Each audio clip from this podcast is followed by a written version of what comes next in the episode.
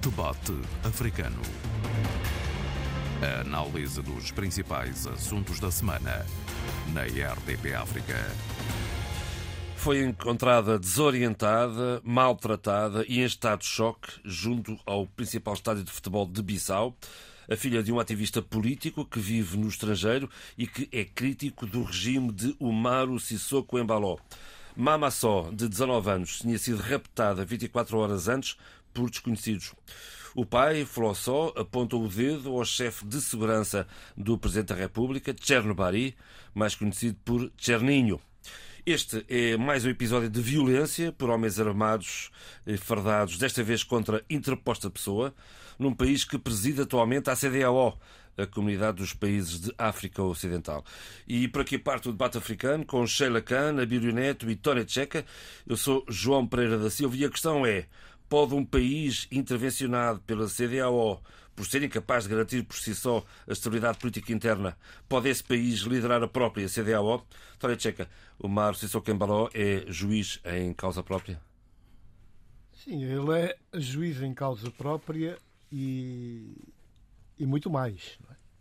Nós temos que interpretar e ler o que está a passar uh, na CDAO e nos nossos países ali da sub-região, sobretudo o triângulo Senegal, Gâmbia e Guiné-Bissau, porque realmente estamos perante uma, uma constelação com atitudes e comportamentos devidamente programados e que têm vindo a acontecer sucessivamente.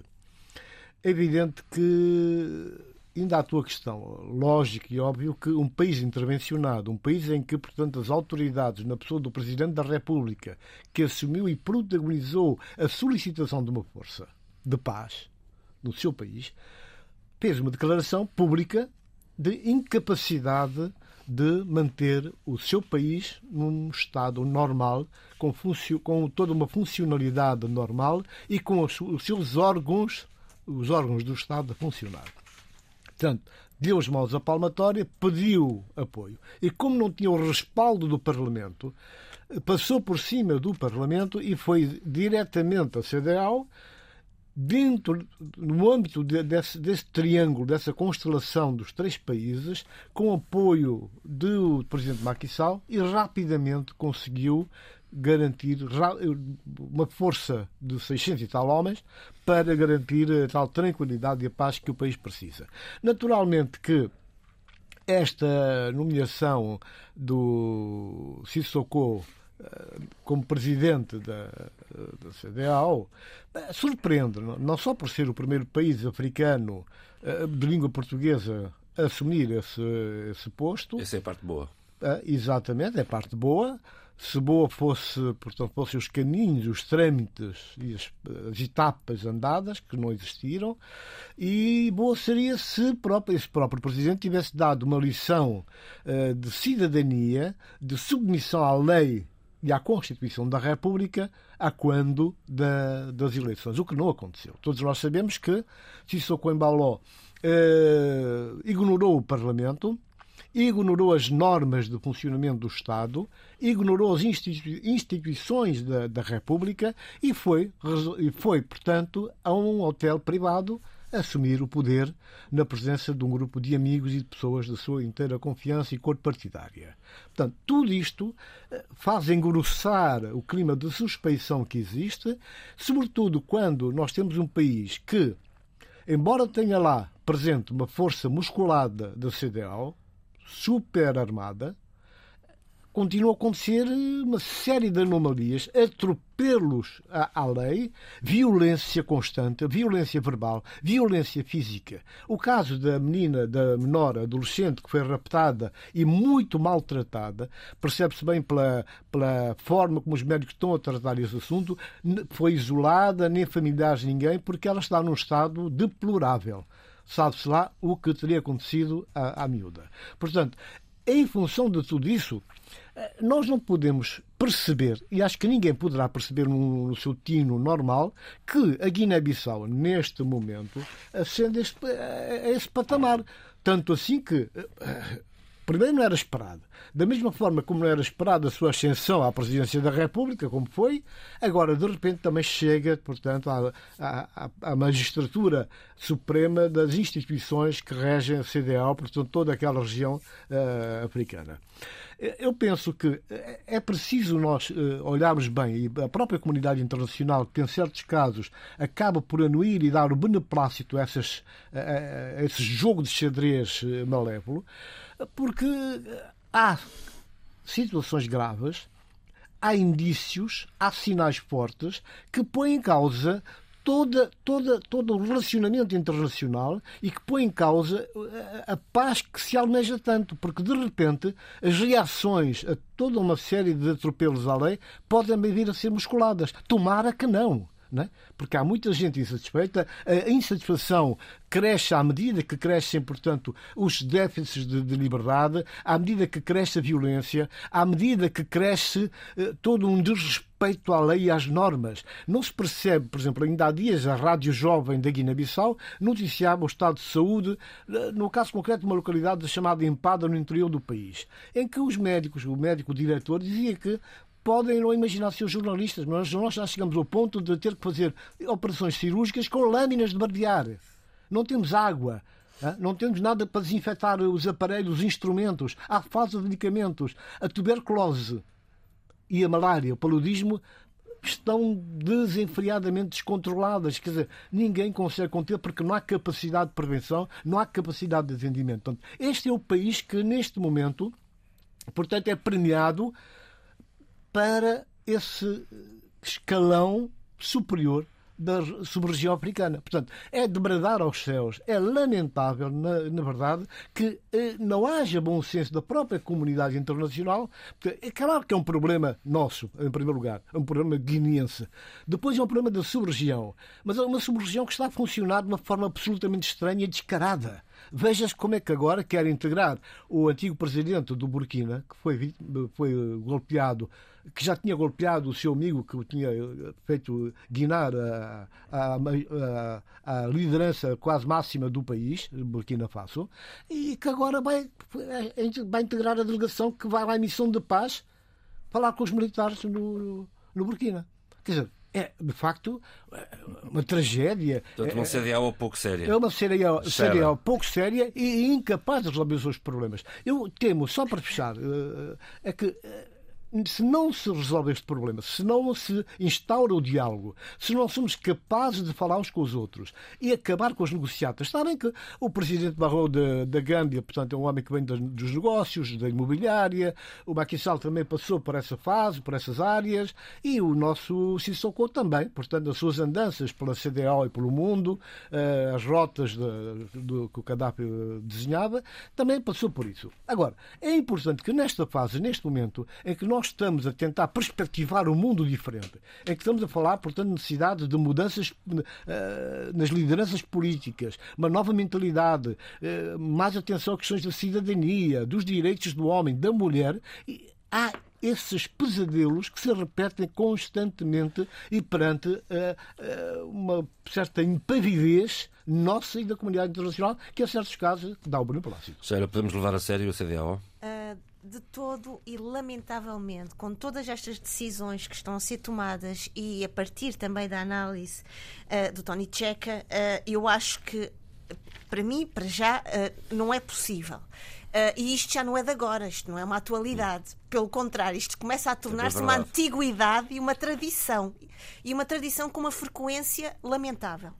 Mas eu queria ir aqui um pouco e agradecer ao Abílio a entrevista que ele nos partilhou e eu tive a oportunidade de ler hoje uh, com Domingos Simões Pereira no jornal espanhol La Razón, em que ele diz uh, o seguinte. Eu sempre digo que um partido como é o País GC tem história e quem tem história tem uma responsabilidade com ela. Eu vou pegar nestas palavras do Domingos Simões uh, Pereira dizendo o seguinte: este atual presidente não tem consciência histórica de modo algum. Não tem consciência do seu papel como presidente. Não tem consciência uh, nas tomadas de decisões que vem tomando relativamente ao seu país e muitas vezes de uma maneira muito uh, autocrática. Há pouco o, o Tony Checa dizia uh, a questão da missão e da presença da CDAO após o suposto golpe militar, ainda no início deste ano. Que ninguém foi consultado. Mas importa referir e importa uh, relembrar aos nossos ouvintes que a CDAO já esteve na Guiné-Bissau há uns anos atrás, entre 2012 e 2020, por contextos muito específicos, consulta do Parlamento e com uma agenda muito bem específica. E, portanto, todo este Estado, que é um Estado de terror, e este, este acontecimento, este rapto, esta menina de 19 anos, é apenas, para mim, uma metáfora uh, terrível, escandalosa, gritante e hedionda do que é que se está a passar na Guiné-Bissau. Mas no que é que se está a passar na cabeça de um presidente que usa o poder não em prol e no sentido de uma.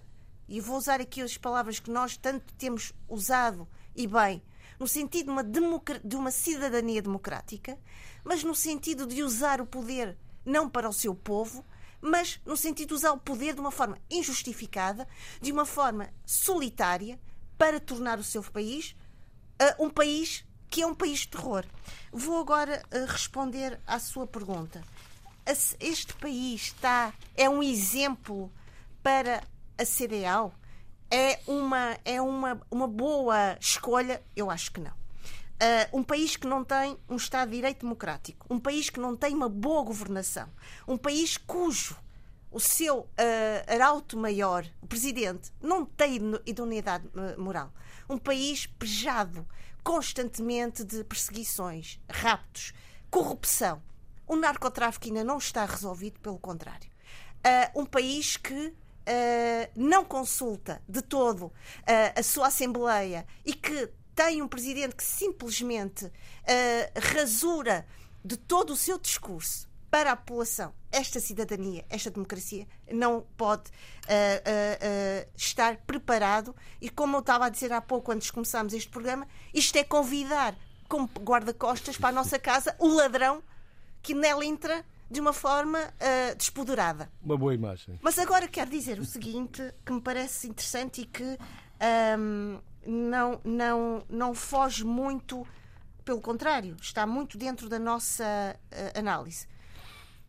Uh, é importante também dizer que é, é, um facto inédito, sem dúvida. Temos um país lusófono pela primeira vez uhum. e, é, e, é, é importante é dizê-lo que uh, todo, muitos dos países que fazem parte da CDAO são países que estão implicados com toda uma, uma visão e toda uma experiência francófona. Sim, Pronto, só, só é? a Guiné e Cabo Verde Exatamente. É são, Portanto, uh, isso é importante. Tanto que isso foi muito bem uh, visto também por outros nossos parceiros africanos de língua portuguesa e por, também Portugal.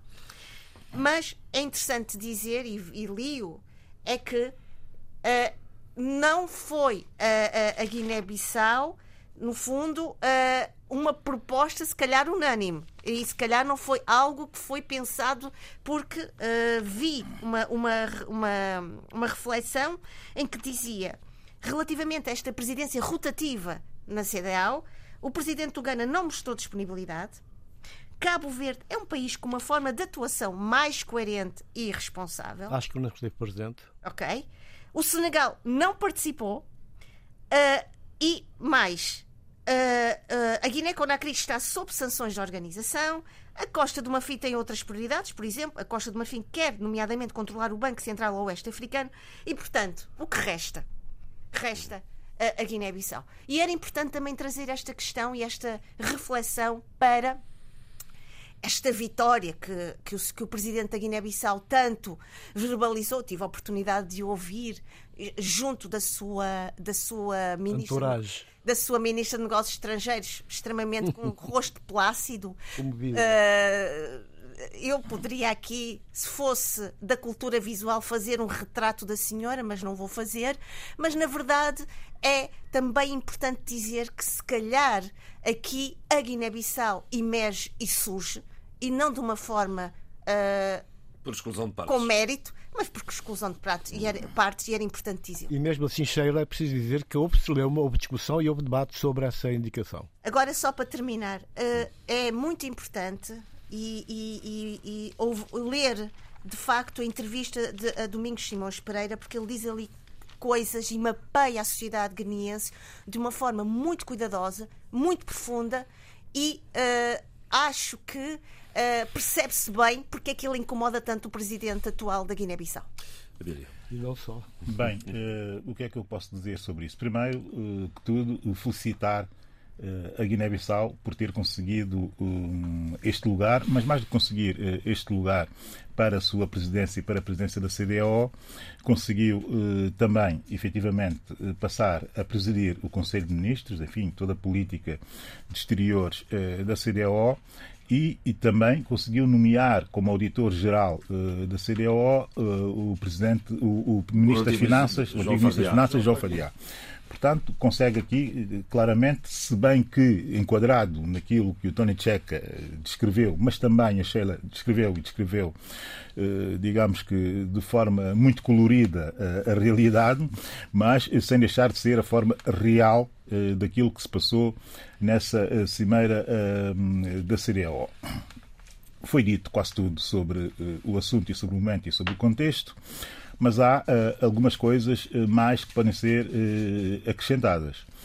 Para além do facto de ser a primeira vez que um país lusófono, neste caso a Guiné-Bissau, assume nas, nas, nas, circunstâncias em que nós enfim, sabemos e nas circunstâncias em que ficou muito bem esclarecido pela intervenção da Sheila Khan, devo dizer que ainda assim eu continuo a achar e, acho de forma muito crítica e, e noutras circunstâncias filo de igual modo que é eh, essa ideia porque quem esteve nos corredores daquilo que aconteceu em Acre, enfim, eu tive a oportunidade de falar com algumas pessoas que estiveram nesses corredores, dizem uma coisa muito estranha, mas que é uma cultura, faz parte de uma cultura política africana eh, relativamente ao qual eu discordo e que costuma ser muito usada como argumento pelos grupos africanos em diversas organizações multilaterais e que muita gente assume como sendo de facto uma uma uma uma a escola. uma, uma, uma escola uh, de fazer diplomacia que eu não posso aceitar que é a seguinte a, a, a seguinte o seguinte princípio. O princípio de tentar uh, dar visibilidade visibilidade de, de porta-voz ou até eh, de, eh, de comunicação, digamos, de posições eh, de, grupos africanos, de, de, um grupo africano, daquilo que chamam os GAC, os grupos de países africanos, nessas organizações internacionais, ao país que tem mais problemas. Ao país que tem mais problemas. Esse princípio é um princípio que eu, reiteradamente aqui no debate africano, discordo, porque penso que o princípio de excelência que deve ser eh, criado e mantido como um princípio de trabalho nessas organizações, e eu estou a falar das multilaterais e não especificamente das regionais ou subregionais africanas, deve ser sempre o princípio da exemplaridade, da exemplaridade e da excelência, porque só assim é que se promove eh, saltos qualitativos eh, nos países. O que nós estamos, o que nós temos feito, e eu tenho que fazer essa reflexão que é muito mais profunda do que eh, ler só o facto em si ou o contexto do facto, o que nós temos é que é essa, essa, essa, esse princípio, essa ideia, eh, essa regra não escrita eh, é muito absorvida por quase grande parte das diplomacias africanas como sendo efetiva. E eu não consigo encontrar, do histórico dessas situações, qualquer tipo de efetividade.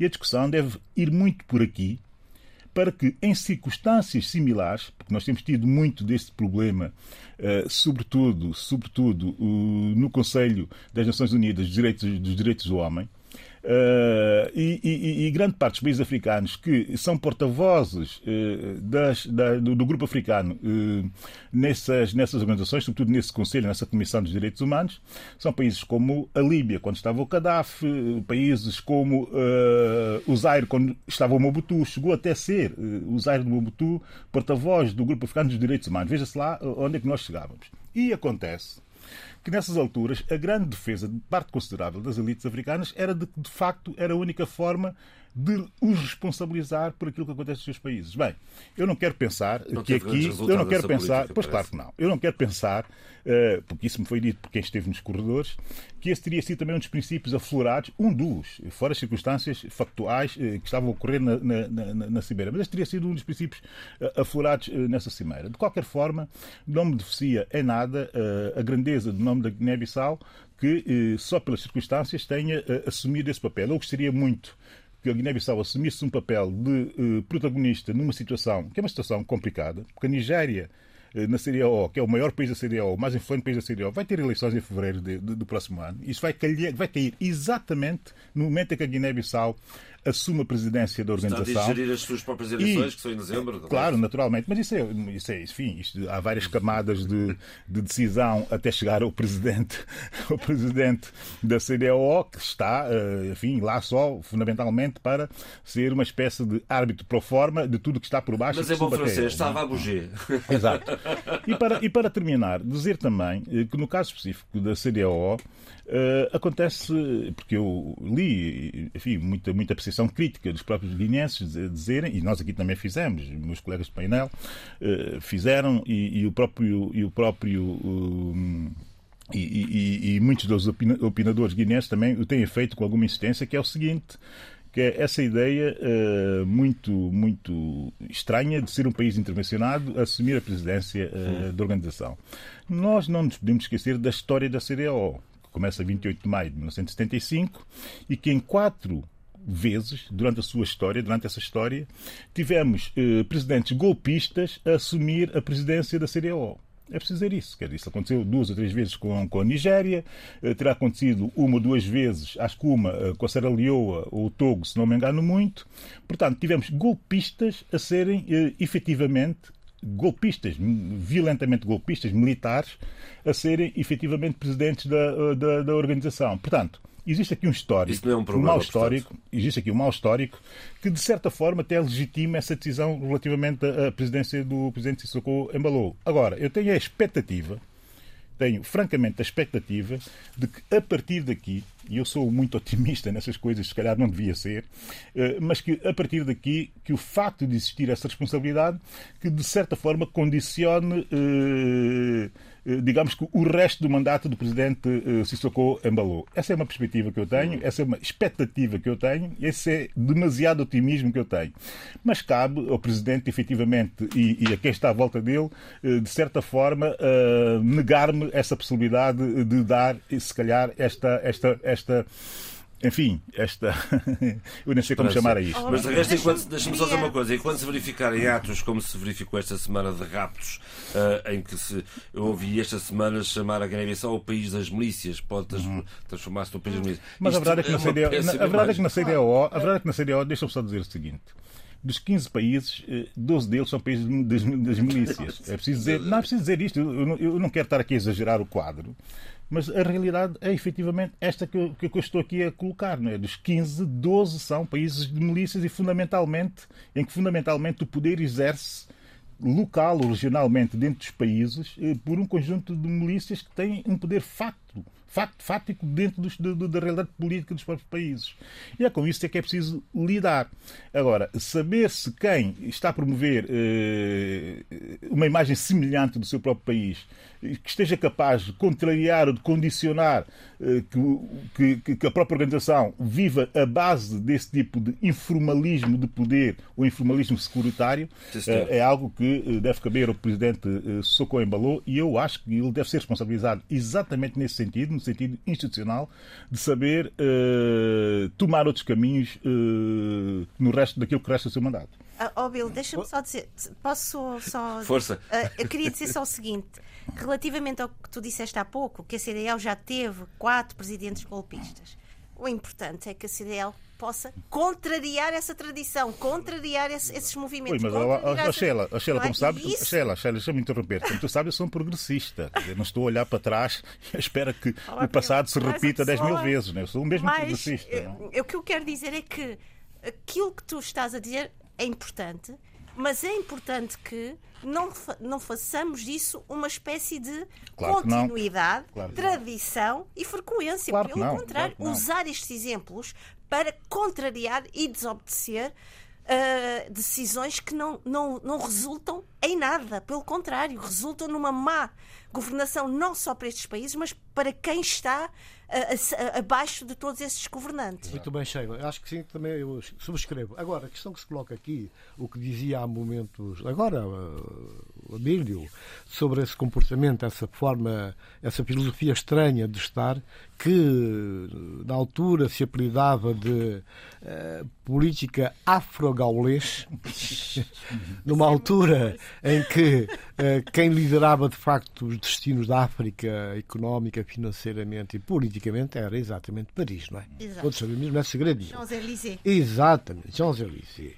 Agora, uh, a questão que se coloca é que eu não vejo a, a mínima possibilidade de uh, o presidente da Guiné-Bissau dar a volta a ele mesmo e assumir uma outra postura. É só olhar e ver com quem ele anda, quem o, quem o apoia, quem está com ele, e as rupturas que tem havido no tecido interno, tecido político interno, ele já conseguiu criar situações embaraçosas, difíceis, não só para ele, mas para o país, com todos os partidos com o PS é o que nós sabemos. Uhum. Né? Ainda agora, o, o Simões Pereira, para defender a tese de doutoramento, não pôde sair do país, ficou lá e lá teve que fazer uh, uh, o trabalho académico a partir de Bissau, nas condições difíceis em que, em que toda a gente sabe que são não me vejo quaisquer hipótese. E depois ele tem dossiês, além, quer dizer, além das eleições, que o Abílio disse muito bem, na Nigéria, temos já as eleições no Senegal.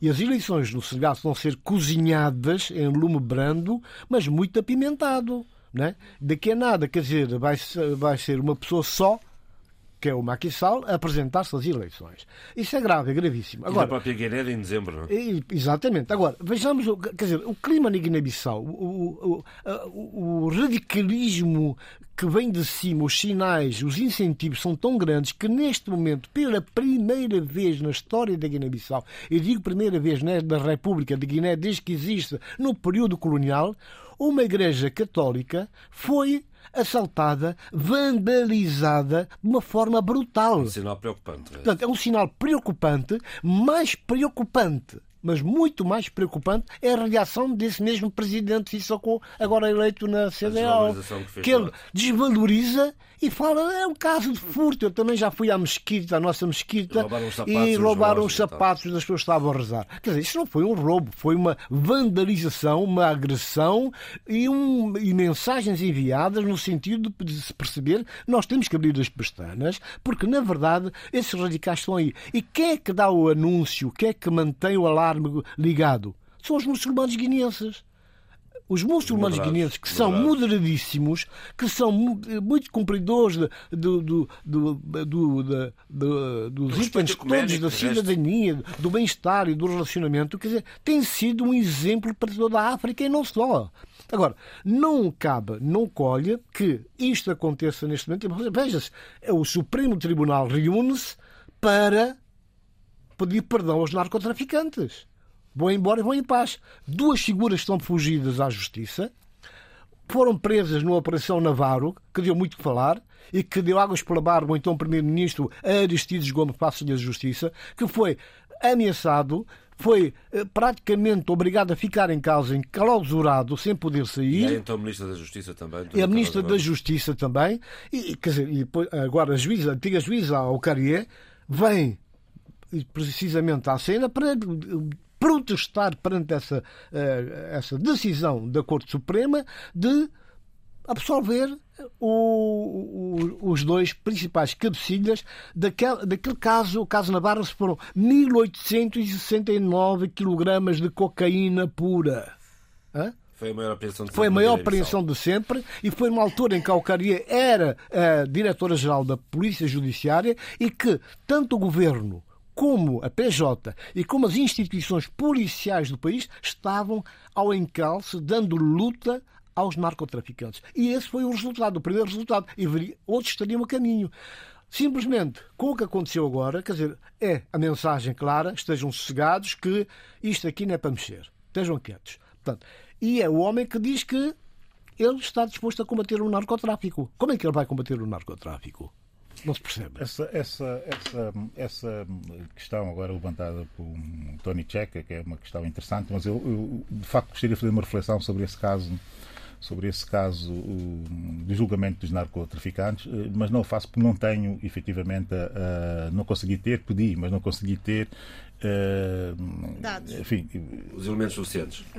Enfim, a, a sentença liberatória não, não, não me chegou às mãos em tempo oportuno. Era preciso ler, que era para. Eu agradeço, Tony Check, para, uh, de alguma forma, tentar compreender o que se passou. E se for aquilo que eu vi nas redes sociais, eu não tenho grande, grande fé em tudo que leio nas redes, nas redes claro. sociais, exceto após eh, fazer a triagem com base em documentação, digamos que veraz e, e, e efetiva, portanto, não posso de facto fazer qualquer tipo de referência. O que eu posso sim referir-me com alguma, com alguma enfim, propriedade é a questão que tem que ver com o clima que está criado na Guiné-Bissau.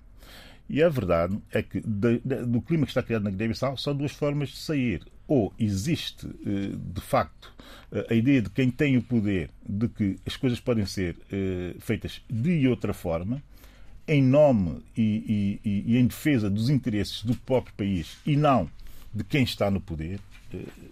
Portanto, existe essa hipótese. A segunda hipótese é a hipótese de haver uma ruptura violenta. Portanto, estamos aqui perante duas, duas situações em que não há uma terceira, uma terceira, uh, um terceiro canal de saída, um terceiro canal de, de, de, de superação. Portanto, sendo assim, sendo assim, sendo assim, uh, cabe a quem está no poder compreender que a situação é exatamente esta. Portanto, a sua ação e isso nós devemos fazer aqui, eu falei sempre, que é responsabilizar quem está no poder no sentido de compreender quais são os interesses efetivos do seu país. Muito bem. Sara, vamos rapidamente, sim, sim, só para dizer o seguinte, eh, acho que estas duas hipóteses que o, que o Abilo lançou relativamente ao que uh, o Tony Checa criou em termos de estímulo de, da sua reflexão, eu só penso é que temos uma pescadinha com o rabo na boca, não é? Porque uh, uh, o presidente da Guiné-Bissau não quer, nem está disposto a esta ruptura violenta, primeiro, e nem quer, não está disposto, nem sequer tem idoneidade e vontade de ter, de colocar este poder em benefício ou em prol da sua população. E, portanto, ficamos aqui num enclave completamente barrados nesta, nessas tuas hipóteses. Não, não é? Uma terceira via seria um candidato que pudesse, aí sim, derrotar uh, o, o, atual não, presidente. A terceira via, a terceira é? via, quer dizer, não há aqui uma terceira via. Guiné-Bissau ainda é uma, enfim, ainda é uma democracia, ainda é um Estado de Direito e haverá eleições e naturalmente quando acontecerem, quando bem, acontecerem, é? quando acontecerem, uh, os atores políticos serão, uh, suponho eu, capazes de apresentar alternativas e soluções alternativas ao atual estado de coisas. E é isso que eu acho que a população da Guiné-Bissau espera e que deseja que de facto aconteça no Sim, seu senhor. país. Quer dizer, que se discuta política, que se discuta os interesses do país e que não esteja constantemente a discutir pessoas, eh, e isso também, grande parte desse, dessa, dessa, desse, desse tipo de discussão vem de facto do topo uh, de hierarquia do poder na Guiné-Bissau, nomeadamente do próprio presidente uh, Sissoko Embalo, que está constantemente a chamar a si a personificação, a personalização da política na Guiné-Bissau e não querendo assumir a responsabilidade pelo que de mal uh, acontece. É muito rápido a vociferar relativamente aos ganhos uh, que ele considera serem positivos para a Guiné-Bissau, e alguns são, quer dizer, não vamos ser, não vamos ser, eu não consigo fazer isto, que é não reconhecer que ser presidente da CDAO, que é algo importante para o país, quando nunca tinha acontecido, não consigo fazer, eh, mesmo sendo muito crítico da forma como aconteceu e do contexto como aconteceu, como fomos todos aqui,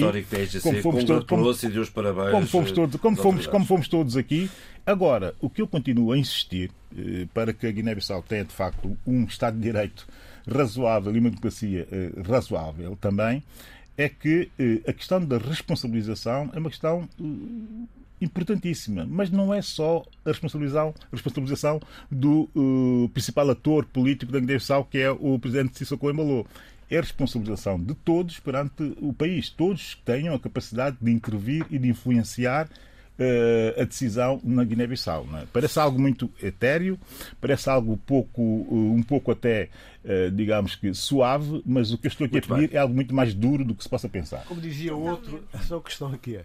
E depois da festa, pá? Como é que é? Pois depois da festa alguém paga a conta. Pois, é? vamos acompanhando a festa. Depois da festa alguém paga a conta. O nosso problema, atitudes e o nosso problema é quem paga a conta. Mas eu vou pegar a festa, mas eu vou pegar essa deixa.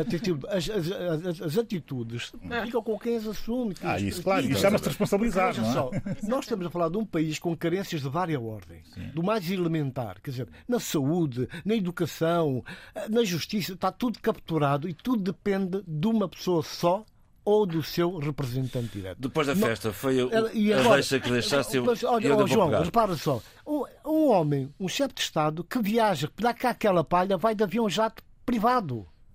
E não há dinheiro para comprar medicamentos. Não há dinheiro para pagar os salários dos professores. O principal liceu referência histórica da Guiné-Bissau, o liceu Honório Barreto, depois batizado como Necruma, caiu, está a cair, está a desabar. Sim, não há depois, dinheiro. E depois o, o avião, e tem dinheiro depois o avião fica, avião, fica parado na pista de Portugal e, e é o Estado português de, que empresta o avião de Estado, eh, o Falcon da Força Aérea, para o senhor ir para, para Acre. Para ser, alguma coisa aqui. Alguma coisa não está certa. Nós, ou, nós, ou nós não estamos a ver, é ou alguma coisa está a passar ao lado, que, que a gente não percebe muito bem. Mas só para complementar isto que nós estamos a discutir. Depois dizem que não há tempo. Não, não, não, não, não, porque não, isso é muito importante de debater termos aqui. Mas é muito importante que os nossos ouvintes uh, Eu depois compreendam, tenho uma palavrinha a dizer. compreendam o nosso posicionamento. O, o, o, enfaticamente, o Tony Checa chamou atenção uh, mais uma vez para um dos, um, de, um dos déficits, se quisermos, da própria, da própria uh, presidência guinense atual. A questão que, eu, que me ocorre é o seguinte: uh, que presidente da Guiné-Bissau, desde o início da sua independência, não terá viajado em jatos privados ou de países amigos ou emprestados por outros países. Quer dizer, a questão aqui é uma questão de comportamento muito mais profunda, eh, é uma questão profundíssima, que tem que ver com a ética, eh, eh, a ética do exercício do poder. E não é o presidente Sissoko Embalou que inventou essa não ética do exercício do poder. Sim, sim. É algo que faz, perto, faz parte Desculpa. de um histórico. Deixa-me dizer o seguinte: que faz parte de um histórico que não é só histórico criado por ele, é todo um histórico do ambiente à volta dele, incluindo países amigos, que permitem, que são permissivos esse tipo de comportamentos. Esse tipo de comportamentos. Do... Porque eu não posso estar a dizer. Dos eu, eu, porque eu, pois, moto, não eu não posso estar a dizer que o presidente da Suécia viaja no voo comercial, uh, ou que o presidente da Noruega, ou da Dinamarca, ou até de países africanos, uh, Cabo Verde, que viajem em voos uh, comerciais, e, e de São Tomé e Príncipe, enfim, também. Uh, e que o presidente da Guiné-Bissau que viaje uh, em, em, jatos privados. Eu quero perceber é, qual é o histórico dos presidentes da Guiné-Bissau em viajarem ou não em, em voos comerciais ou em jatos privados. E se existe uma, uma consciência comportamental de exercício de poder em que fazer esses voos em jatos privados com custos para o país ou não, não sei, se é de agora ou se já ocorreu no passado na Guiné-Bissau? Já queria acrescentar também qualquer coisa. João, a pergunta está correta, mas eu posso responder já. Hum. Não é preciso pensar é mais. Fácil. Os presidentes da Guiné-Bissau, Luís Cabral, Nino Vieira, Cumbaialá, Malambacai, próprio João Mave, não viajavam em jatos privados. Usavam ou iam à boleia dos seus homólogos, que normalmente era a boleia, ou então uh, voos comerciais. Esta é que é a pura realidade. Há uma altura que o presidente de Angola oferece um jato ao presidente Luís Cabral. Diz que não podes continuar a andar aqui de boleia. Pá. Então ficas com isto e é para Guiné-Bissau. Aquele avião ficou lá, mas depois foi vendido para engrossar receitas do Orçamento de Estado. É o que foi Portanto, eu... esta é que é a realidade. Pronto, eu estou na desculpa. Não faz mal. Podia, eu acho, eu acho... escrevê-la de outra forma. também eu, eu também eu. Esta, concordo, esta reflexão, esta é doutora Bílio, professor doutora Bílio. Xara, faz favor. Faça o favor de. de Xara, Xara, Xara, uh, Eu acho que esta discussão é importante, esta reflexão é importante. Contudo, eu acho que a população o que quer é medidas o 2 agora e não pensar em históricos. Quer pensar em, em, realmente numa, numa cidadania e na capacidade de participar nas decisões políticas e que essa, e essa, e essa aprendizagem, acima de tudo, tem de vir do topo. Porque há aqui uma coisa que, que há pouco, eu não sei se foi o Abel ou o Doni Checa, disseram que, que as pessoas têm de participar e que é importante essa participação. Mas a verdade é que quando elas participam, foi o Abílio, quando elas participam ao nível das ideias, do pensamento, e aquelas que têm a coragem de tocar nas feridas, o que é que lhes acontece? São raptadas, são espancadas, são alvejadas. Portanto, é muito bonito dizer isto, mas também não é fácil numa sociedade e num Estado que é um Estado de terror, vamos lá ser sinceros, em que a cidadania está sempre controlada, está sempre a ser violentada porque as decisões de topo não querem verdadeiramente uma democracia aberta, inclusiva e uma democracia, agora pensando em Galeano, de veias abertas. É tudo muito uma ironia, é tudo muito utopia e tudo é muito bonito Não posso estar mais de acordo. ao Cheira. nível de discurso, mas na prática, na rua, as pessoas não sentem isso. Sharon, não saia daí, vamos mudar, de, não agu- saio. vamos mudar de agulha e agora temos de ter umas reflexões um pouco mais breves. O tema é Independência de Cabo Verde, 47 anos, Sharon. Que bom. Bem, ah, também tivemos uma independência também de 47 anos no Moçambique, no dia Isso já 25 foi há- de junho. já falámos sobre ela. Exatamente. Não falámos, por acaso. Falou a Paula Menezes e bem. Portanto, um abraço para ela. Gostei muito, e eu quero começar por aqui, da ah, entrevista que o Presidente José Maria Neves deu ah, para, no âmbito dos 47 anos da independência de Cabo Verde, em que ele diz Cabo Verde era um país improvável com a devastação humana, com, não tínhamos recursos re- naturais tradicionais e não tem. E fomos construindo ah, passo a passo. Somos hoje uma democracia e queremos consolidar cada vez mais essa democracia com uma consciência muito clara de quanto a sua geração, principalmente ele, e ele dele, e eu gostei muito dessas palavras, muito marcada pela pobreza, pela extrema, pela escassez, ah, pela, pela escassez de água, ah, pela extrema pobreza, pela falta de recursos. E, portanto, é uma consciência de um homem, de um homem, e agora eu estou muito inspirada na literatura, levantado do chão no sentido em que ele tem este sentimento de pertença, de identificação e de identidade com a sua terra. Uma terra, logicamente, que ele tem consciência das várias assimet- assimetrias regionais, falo das ilhas, tem consciência de uma dependência económica externa, tem consciência de falta de desemprego, a, a- a necessidade de estimular a juventude, não é? a, a fuga também da massa crítica, estamos aqui a falar por- eu- da diáspora cabo-verdiana tão, tão espalhada pelo mundo. Aqui o importante também, e aqui vou voltar às palavras que há pouco eh, dizia, a história é muito importante, a história, a presença da Milcar Cabral, a, a responsabilidade, e mais uma vez vou falar sobre algo que me diz tanto, este dever de memória perante a história, perante aqueles que lutaram, se sacrificaram por ela e para hoje ver este país independente. Não posso deixar aqui, enquanto estou a falar, de ah, dizer o quanto estimo e quanto admiro muitos cabo-verdianos com quem trabalho, ah, que trabalham sempre ah, em prol do seu país, mesmo à distância.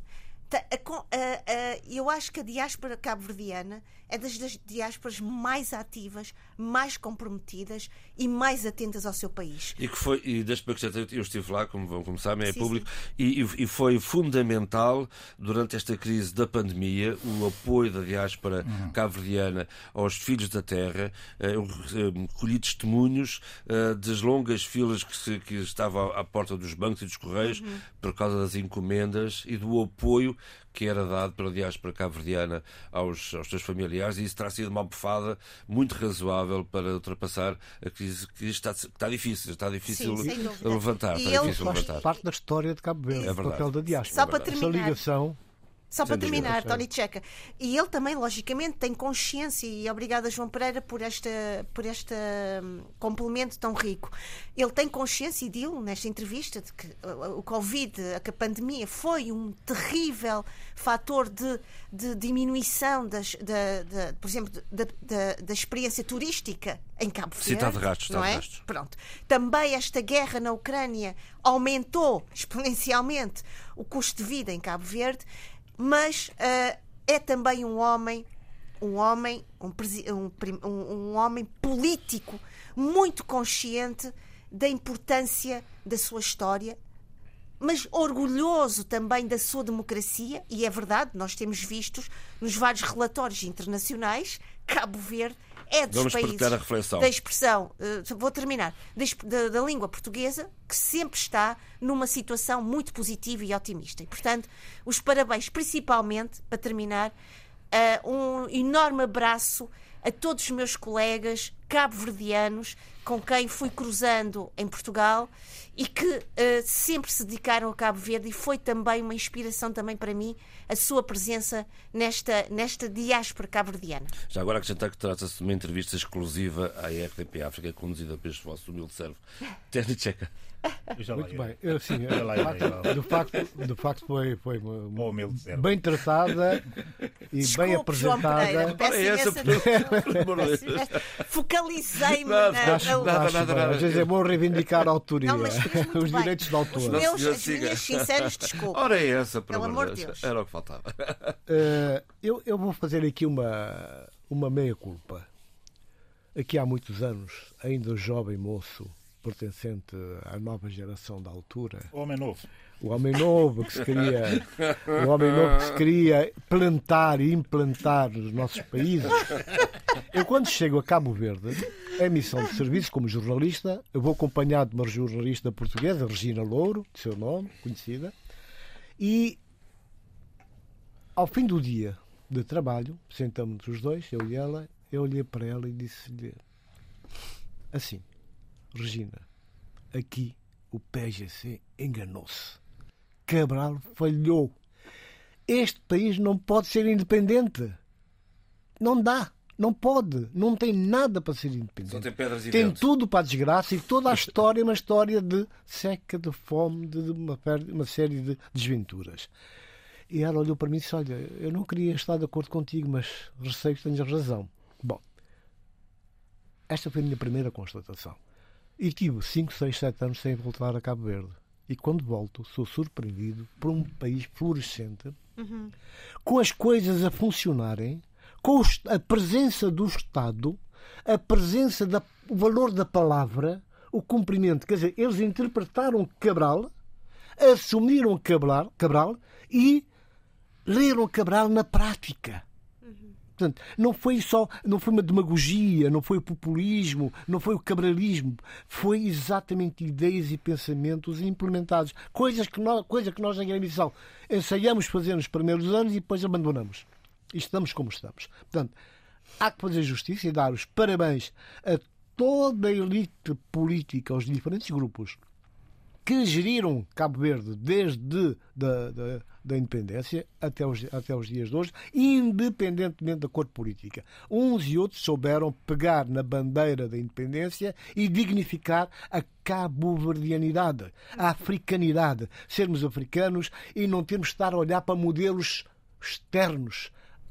Exemplos exteriores servem para enriquecer aquilo que é a nossa força cultural, a nossa capacidade técnica e tecnológica, não para passar a. Como é que se diz?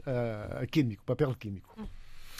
Bem, Eu, eh, primeiro, felicitar os cabo-verdianos pela, pela data, pelo aniversário e felicitar os cabo-verdianos por aquilo que têm conseguido e pela forma responsável. Eu volto a sublinhar que este, este é o conceito deste programa para mim responsável como eh, entenderam eh, a independência, a libertação, a liberdade e depois disso entenderam as liberdades. Exatamente eh, do ponto de vista de princípios e valores como eh, Amílcar Cabral eh, entendia. E fizeram isso tudo ultrapassando a fase das palavras de ordem, em que a política era entendida como palavra de ordem.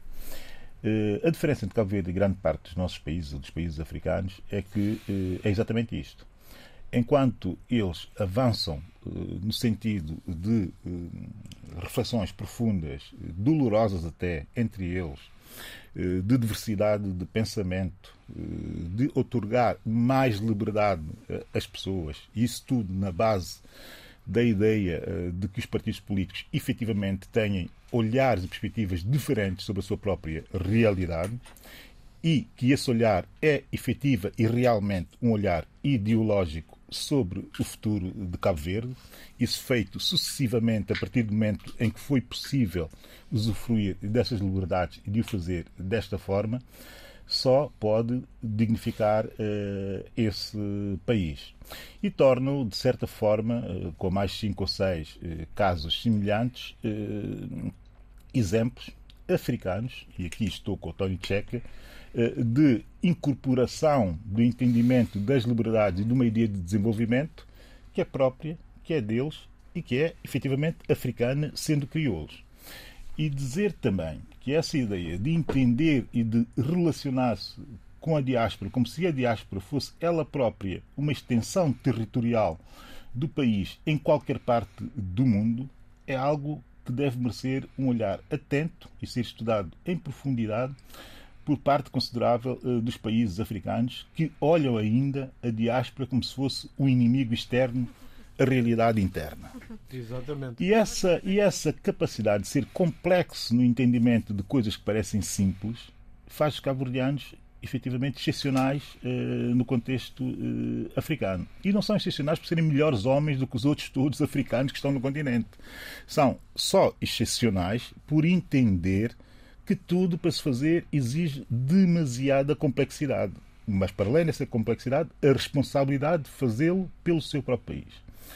E é isso que efetivamente nos falta, que é, eu estou a olhar, por exemplo, para o quadro de políticos cabo-verdianos de referência, e são muitos, grande parte deles com biografias escritas para o futuro, com a, a sua história, juntando a história do país, escrito e disponível para se ler e para se compreender eh, o próprio país, e nenhum deles necessita de qualquer eh, protagonismo heroicizante para se impor na história do seu próprio país. Ou seja, a sua luta, que é uma luta do homem simples e comum, como eu gosto que seja, né, como qualquer liberal gosta que seja, não é uma luta de promoção de heróis ou do que seja. É uma luta do próprio povo, do homem mais nulo, do homem mais anulado pelo olhar social, ser protagonista da história do seu país. E para terminar, deixar aqui uma palavra a esse nosso humilde servo, João Pereira da Silva, para uh, surpreendentemente elogiá-lo pelo conjunto de peças, de pequenas peças de, de reportagem que tu tens feito uh, a partir ou enquanto estiveste em Cabo Verde. E porquê é que essas peças são importantes? Porque vai desde essa ideia da independência e da ideia da soberania e da ideia da criolidade própria de Cabo Verde, até coisas tão pequenas como a gestão do território.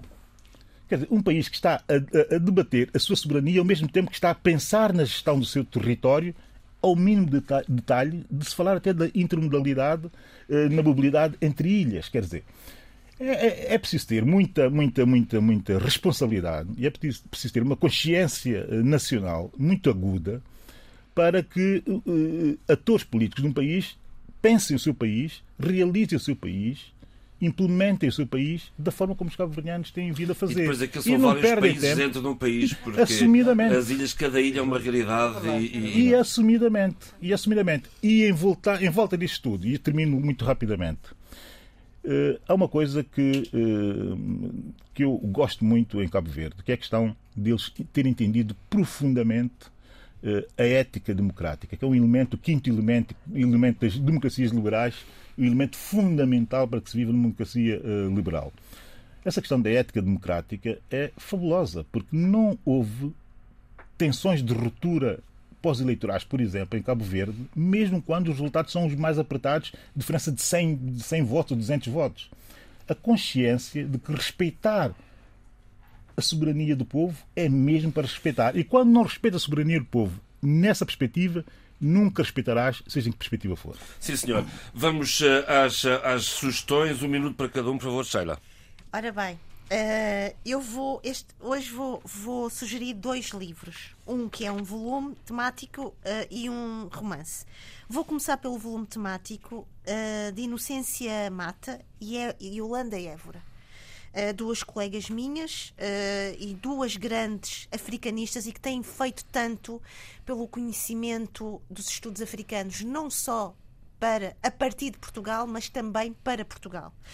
Uh, as duas organizaram um dossiê temático para a revista Portuguese Cultural, Literary and Cultural Studies com o tema As veias abertas do pós-colonial, afrodescendentes e racismo. Posso dizer que é um volume extremamente completo, com várias vozes de várias experiências em termos de universidades, em termos de países. Uh, e quero dar os parabéns porque realmente é um orgulho uh, ver um trabalho tão bem, tão minucioso, historicamente, culturalmente, sociologicamente. É realmente algo que nós, africanos, devemos nos orgulhar porque nós estamos a fazer conhecimento também para outros poderem interagirem connosco. O outro livro fica para a semana, já estamos mesmo a fechar. Não era um minuto para cada um? Um abraço para as duas. Não era um minuto já para passou, cada um? Já passou um minuto. A sério? sério? Eu Só quero, mais, oh, eu mais quero um. Apresentar, eu Oh, quero pronto, tá apresentar bem. o uh, Joacine Catar Moreira, ex-deputado do Parlamento Português, que vai lançar a segunda edição de Masculinidades quando o género comanda a nação. Uau. Género, performance, violência política na Guiné-Bissau. É um trabalho muito suado e abençoado. É um trabalho que serviu de base para a tese de doutoramento da Joacine, que eu daqui felicito, e vai haver já um segundo lançamento, portanto, a segunda edição, no Espelho d'Água, no próximo fim de semana, Abílio. com uma, uma iniciativa da Edições de Nimba. A ver se dessa vez consigo estar presente e dar um abraço Vale a para Jacino, que eu já não vejo algum Abílio tempo. Bem, é mesmo a no limite. propósito disso, e como estamos em maré de mulheres e de grandes mulheres, enfim, do culturalismo eh, lusófono, digamos assim, não é? Eh, eu aconselho, eh, porque foi lançado em São Tomé, no âmbito da, da, da, da nona Bienal de Arte e Cultura de São Tomé e Príncipe, eh, o livro da professora Isabel Castro Henriques, enfim, que está muito eh, em sintonia com os livros eh, sugeridos pelos, pelos meus colegas de painel, A África e o Mundo, Circulação, Apropriação e Cruzamento de Conhecimentos, eh, da Caleidoscópio. Eh, É livro deste ano, acho que foi lançado em fevereiro. Eu ainda não o tenho, mas já sei que vou ter, eh, até porque já o encomendei e vou ler com muito gosto a eh, e às vezes eh, e às vezes terrivelmente difícil de ler, eh, se bem que claríssima também a nível do pensamento, a professora Isabel Castinho. E assim se fez eh, o debate africano esta semana, com o apoio eh, à produção de Paula Seixas Nunes, o apoio técnico de Vítor Silva e João Carrasco. Eu recordo que o debate africano está sempre disponível em rtp.pt barra RDP África ou em RTP Play. Fique bem. Debate africano. A análise dos principais assuntos da semana na RDP África.